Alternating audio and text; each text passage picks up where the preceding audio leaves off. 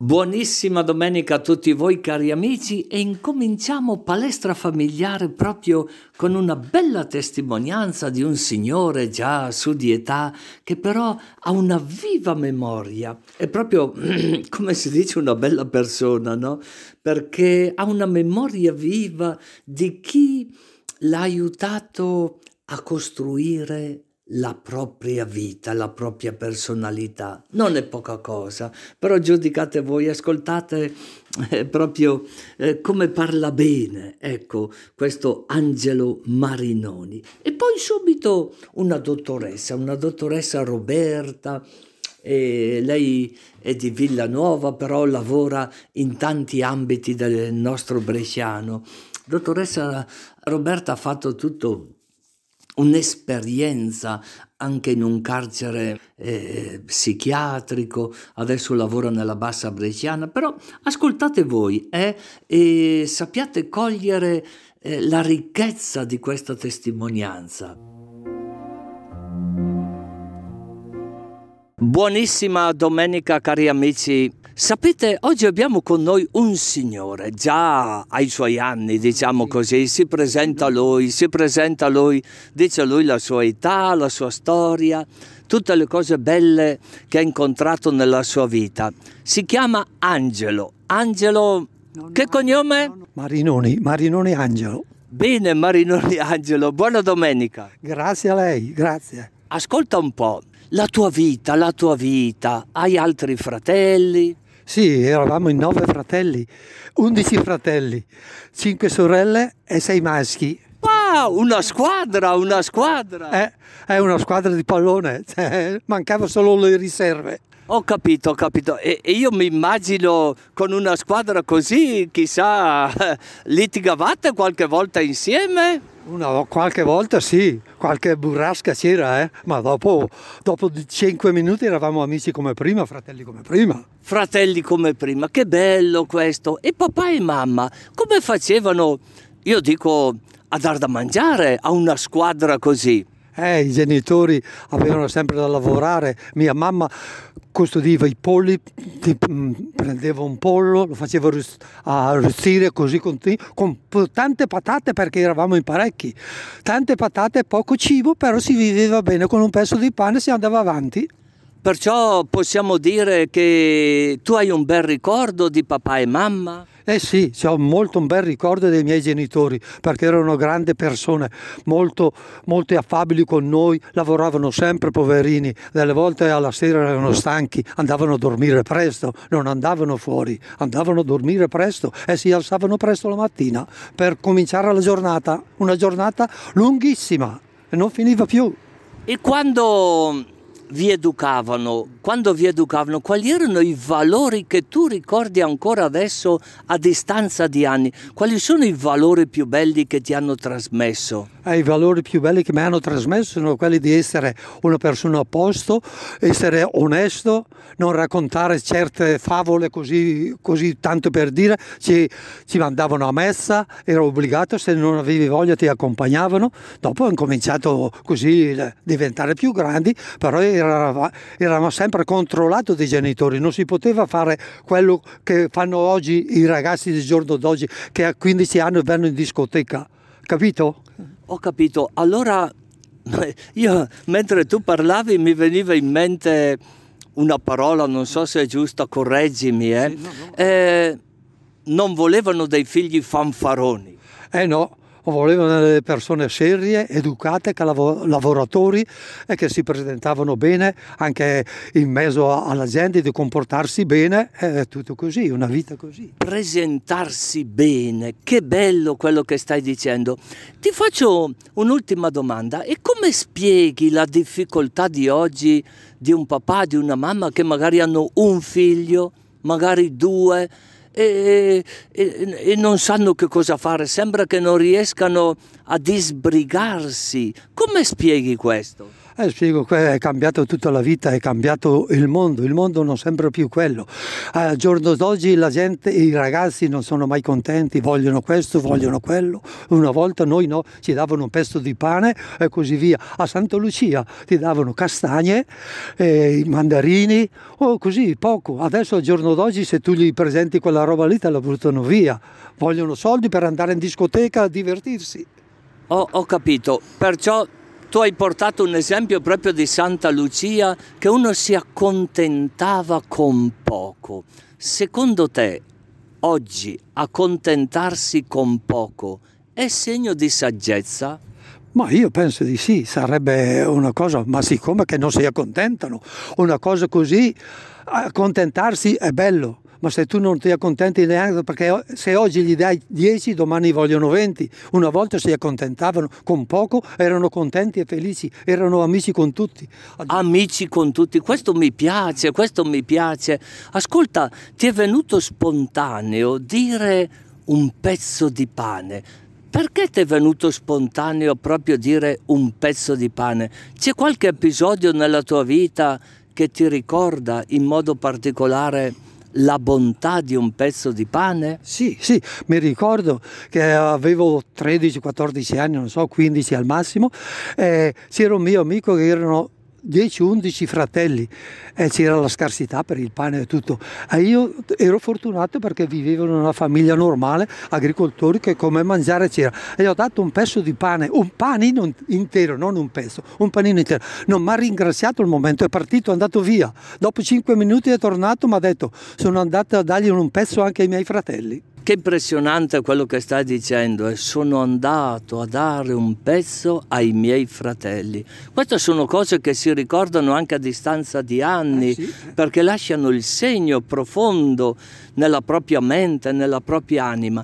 Ti sentiresti di mandare un saluto a chi ci sta ascoltando, in modo particolare a quelle famiglie che sembrano che abbiano perso un po' la bussola. Magari la bussola ce l'hanno, però manca la lancetta che, che indichi il nord della vita. Qual è l'augurio che ti senti di dare per incoraggiare queste famiglie che si lasciano un po' trascinare dai loro figli, dai gusti, dai desideri? Cosa ti sentiresti di dirgli come augurio? Come augurio vi auguro bu- un buon avvenire perché siamo in un momento un po' triste, sapete, ci sono guerre dappertutto e non so, bisogna avere coraggio, comportarsi da persone serie e guardare avanti e guardare il mondo e, e comportarsi in modo regolare di persone oneste. Bisogna essere onesti e avere fiducia in tutto anche con, la, con amicizie e così via, essere più amici con tutti, non avere quel, quel coso di dire ah quello là, essere geloso, ah quello là è qui, no, bisogna comportarsi da persone serie. Grazie, grazie, grazie e buona domenica Angelo. Grazie, grazie a voi tutti, auguri. Cari amici, buonissima domenica a tutti voi, benvenuti al programma Palestra Familiare e questa domenica abbiamo con noi una persona, una persona che si presenta a lei, che lavora in vari, ha lavorato in vari ambiti. Lei ha fatto degli studi particolari e come vi ho detto si presenterà lei. E in una famiglia c'è di tutto, c'è di tutto, qualche volta eh, si deve toccare proprio alcune... Non mi piace usare problematiche, però visto che è così di moda, no? Questi aspetti della nostra vita, della nostra personalità, che pensiamo sempre che abbiano gli altri, quelli delle altre famiglie e non le nostre. Buona domenica, Buona domenica, sono la dottoressa Roberta Bardelli, sono una psicologa psicoterapeuta e da anni lavoro con quello che so- solitamente viene definito il disagio. Il disagio, ecco non mi veniva questa parola no, che sta così di moda, il disagio. No? Certo, tutte le parole hanno il loro peso, no? lei che ha studiato. E dove ha lavorato? Dove ha lavorato? Io ho iniziato a lavorare nel 2003 in quello che in una struttura che adesso viene chiamata REMS, ma che un tempo veniva definita ospedale psichiatrico giudiziario. Ave Maria Purissima, ospedale eh, eh in, che, in che posto? A Castiglione delle Stiviere. A Castiglione, perciò lì avrai visto tantissime realtà, no? Mi immagino. Se devo essere sincera, la cosa che ho visto è tanta sofferenza. Tanta sofferenza delle persone che, che purtroppo erano recluse lì perché avevano compiuto un reato in seguito a uno stato alterato determinato da una malattia psichica ma anche tanta sofferenza delle persone, dei familiari che venivano a trovarli. Mi immagino, mi immagino no? un familiare che ha un figlio, una figlia, che si trova in questo carcere psichiatrico, se ho capito bene. E lì che tipo di terapia si usa questa parola, no? O che percorso, che percorso si fa con, con le persone che vivono in questo tipo di struttura, chiamiamola struttura? Sicuramente un primo aspetto farmacologico perché è necessario comunque per qualsiasi altro tipo di percorso andare a limitare quelli che sono i sintomi della patologia psichica. E poi tutto un, un, un altro tipo di intervento che eh, mi, mi, viene più da pensare, da, da definire umano, che è un, un trattamento basato sul supporto psicologico, supporto educativo, supporto sociale, ci sono figure eh, che appartengono appunto a, a, un mondo e a un aiuto più sociale come gli educatori, gli assistenti sociali. Eh, gli... Ho capito, ho capito. Perciò nel periodo che tu hai frequentato questo carcere, hai visto poi la possibilità di un reinserimento una volta che uno ha finito, diciamo così, i suoi anni eh, di stare lì? Indubbiamente sì, il reinserimento sul territorio chiaramente deve essere con- concordato e concertato anche con i servizi territoriali che si occupano di queste problematiche, perché mh, a prescindere da quello che la persona ha commesso, è una persona che soffre e quindi ha bisogno di un supporto poi sul territorio che faciliti il reinserimento. Perciò soffre la persona, soffrono i familiari, e certamente c'è bisogno di un appoggio, no? Ma um, una curiosità che esula un po' di quello che stiamo... Ma come ti è venuto in mente eh, di fare eh, questo, questo, tipo di, di studio? Che studio hai fatto? Ho fatto l'università in psicologia e poi mi sono presa... Dove? Dove hai studiato? A Padova. E perché a Padova? perché in quegli anni io l'ho fatta dal nel 90, ho iniziato nel 96 e diciamo che era la facoltà più vicina e la facoltà più, più prestigiosa, era la più grande, per cui comunque è stata una scelta abbastanza mm, spontanea. Qualcuno nella tua famiglia, nei, nei tuoi parenti avevano già scelto questo itinerario di vita? Uh, no, no, assolutamente no. Devo dire che è stata una scelta autonoma che in un primo tempo eh, vista con un po' di interrogativi e poi molto supportata e ad, o- ad oggi sono vent'anni che faccio questo lavoro. Posso dire che non avrei potuto farne un altro. Sei contenta del tuo lavoro? Assolutamente sì. E papà e mamma, quando gli hai detto che volevi fare eh, eh, questa, questa, non so se si usa ancora la parola carriera, si usa la parola ca- scelta è meglio, no? Scelta. Prima che, che, scuola avevi fatto prima di entrare all'università? Io ho fatto un liceo scientifico sperimentale linguistico, per cui sembrava abbastanza naturale che io poi andessi a fare lingue, ma nel corso di studi del liceo mi sono resa conto che non era assolutamente una cosa che poteva interessarmi e mi sono avvicinata più a, come dire, ad aspetti più che avevano più a che fare con le persone, quindi anche con le sofferenze. Con le sofferenze. Una domanda un po' privata, vedi tu se vuoi rispondere, ma è vero che chi sceglie la facoltà di psicologia perché ha avuto delle delusioni amorose col suo fidanzato o qualcosa del genere, no? Eh, cosa dici? Eh, eh, o, o, dei traumi con papà, con mamma, eh, sono vere queste cose oppure... Allora, mm, sì, è una leggenda un po' metropolitana, nel senso che io credo che chi scelga questo lavoro è perché ha una particolare affinità, una particolare interesse, ma proprio per l'animo umano. Eh, che sia che, che, che, queste problematiche, queste fatiche le abbia vissute in prima persona piuttosto che le abbiano vissute persone vicino a lui, non lo so. Io in realtà ho, vi- ho vissuto una vita posso dire molto, molto serena, nonostante le fatiche che sicuramente eh, le problematiche di salute che hanno colpito la mia famiglia, ma che credo che colpiscano un po' tutte le famiglie. Ascolta, di papà e mamma che ricordi hai?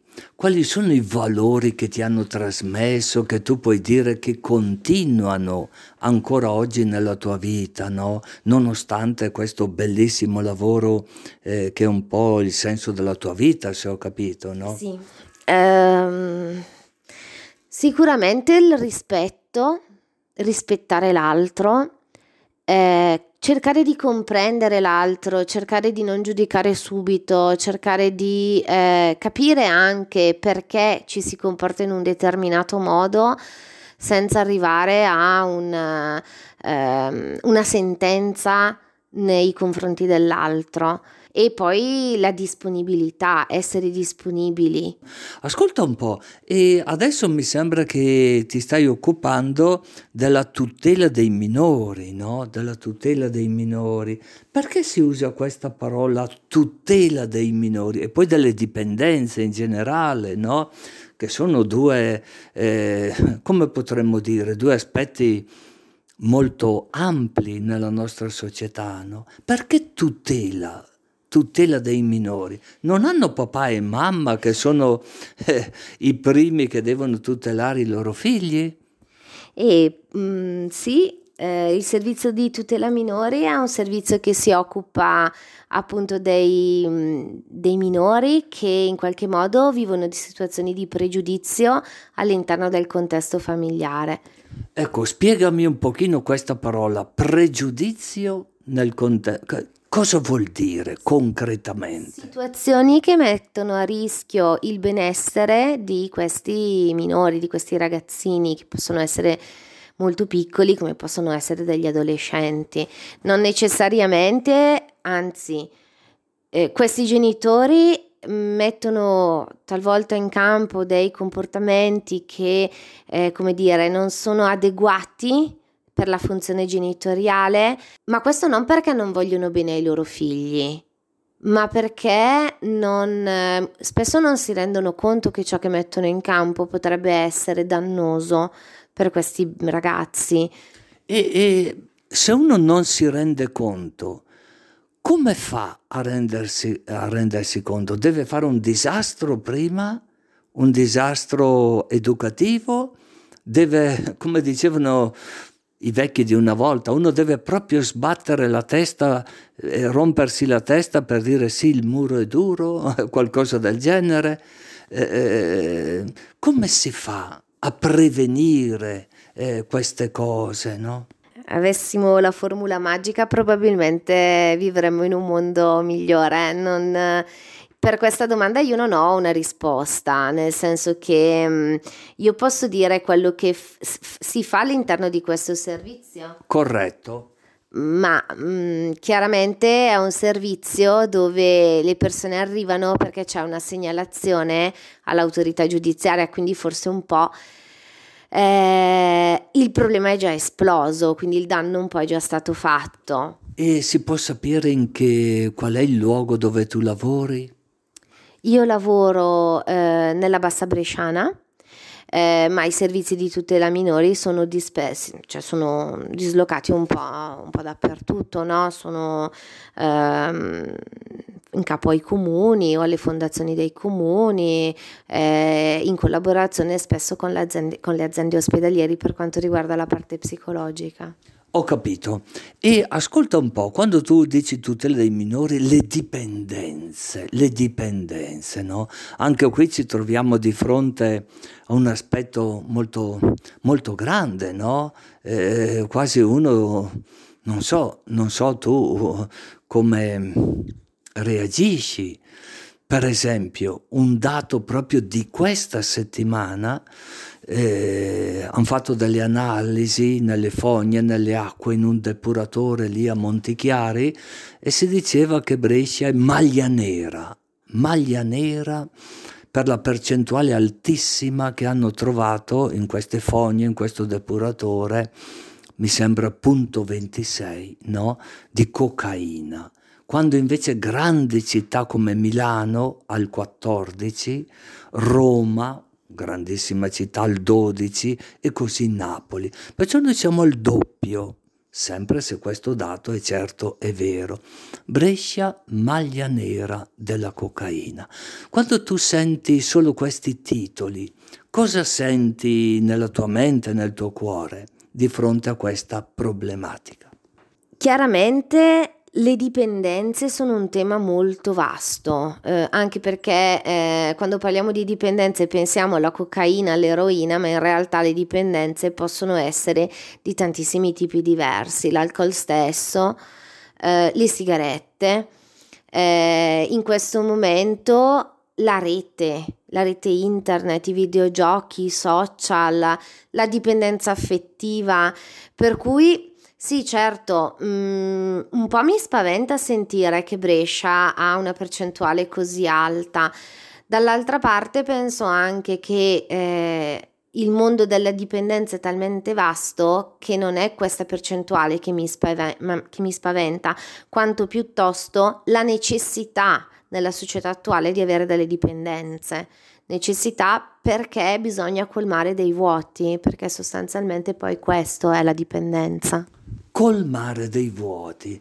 Perciò se l'elenco potrebbe essere grande, un tempo si diceva che questi sono i vizi, che poi ci siano dei vizi nuovi, moderni, che anticamente non c'erano, tante volte lo si metteva sotto questa parola, no? i vizi, e ai vizi si contrapponevano le virtù, le virtù.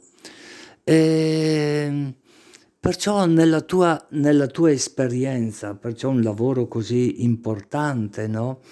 Eh, tu dicevi prima, certo noi ci troviamo tante volte di fronte al fatto compiuto, d'accordo, d'accordo, e quello lì del prevenire eh, ti sembrava un po', mm, un po' qualcosa che non rientra nel tuo ambito, e allora in quale ambito dovrebbe rientrare?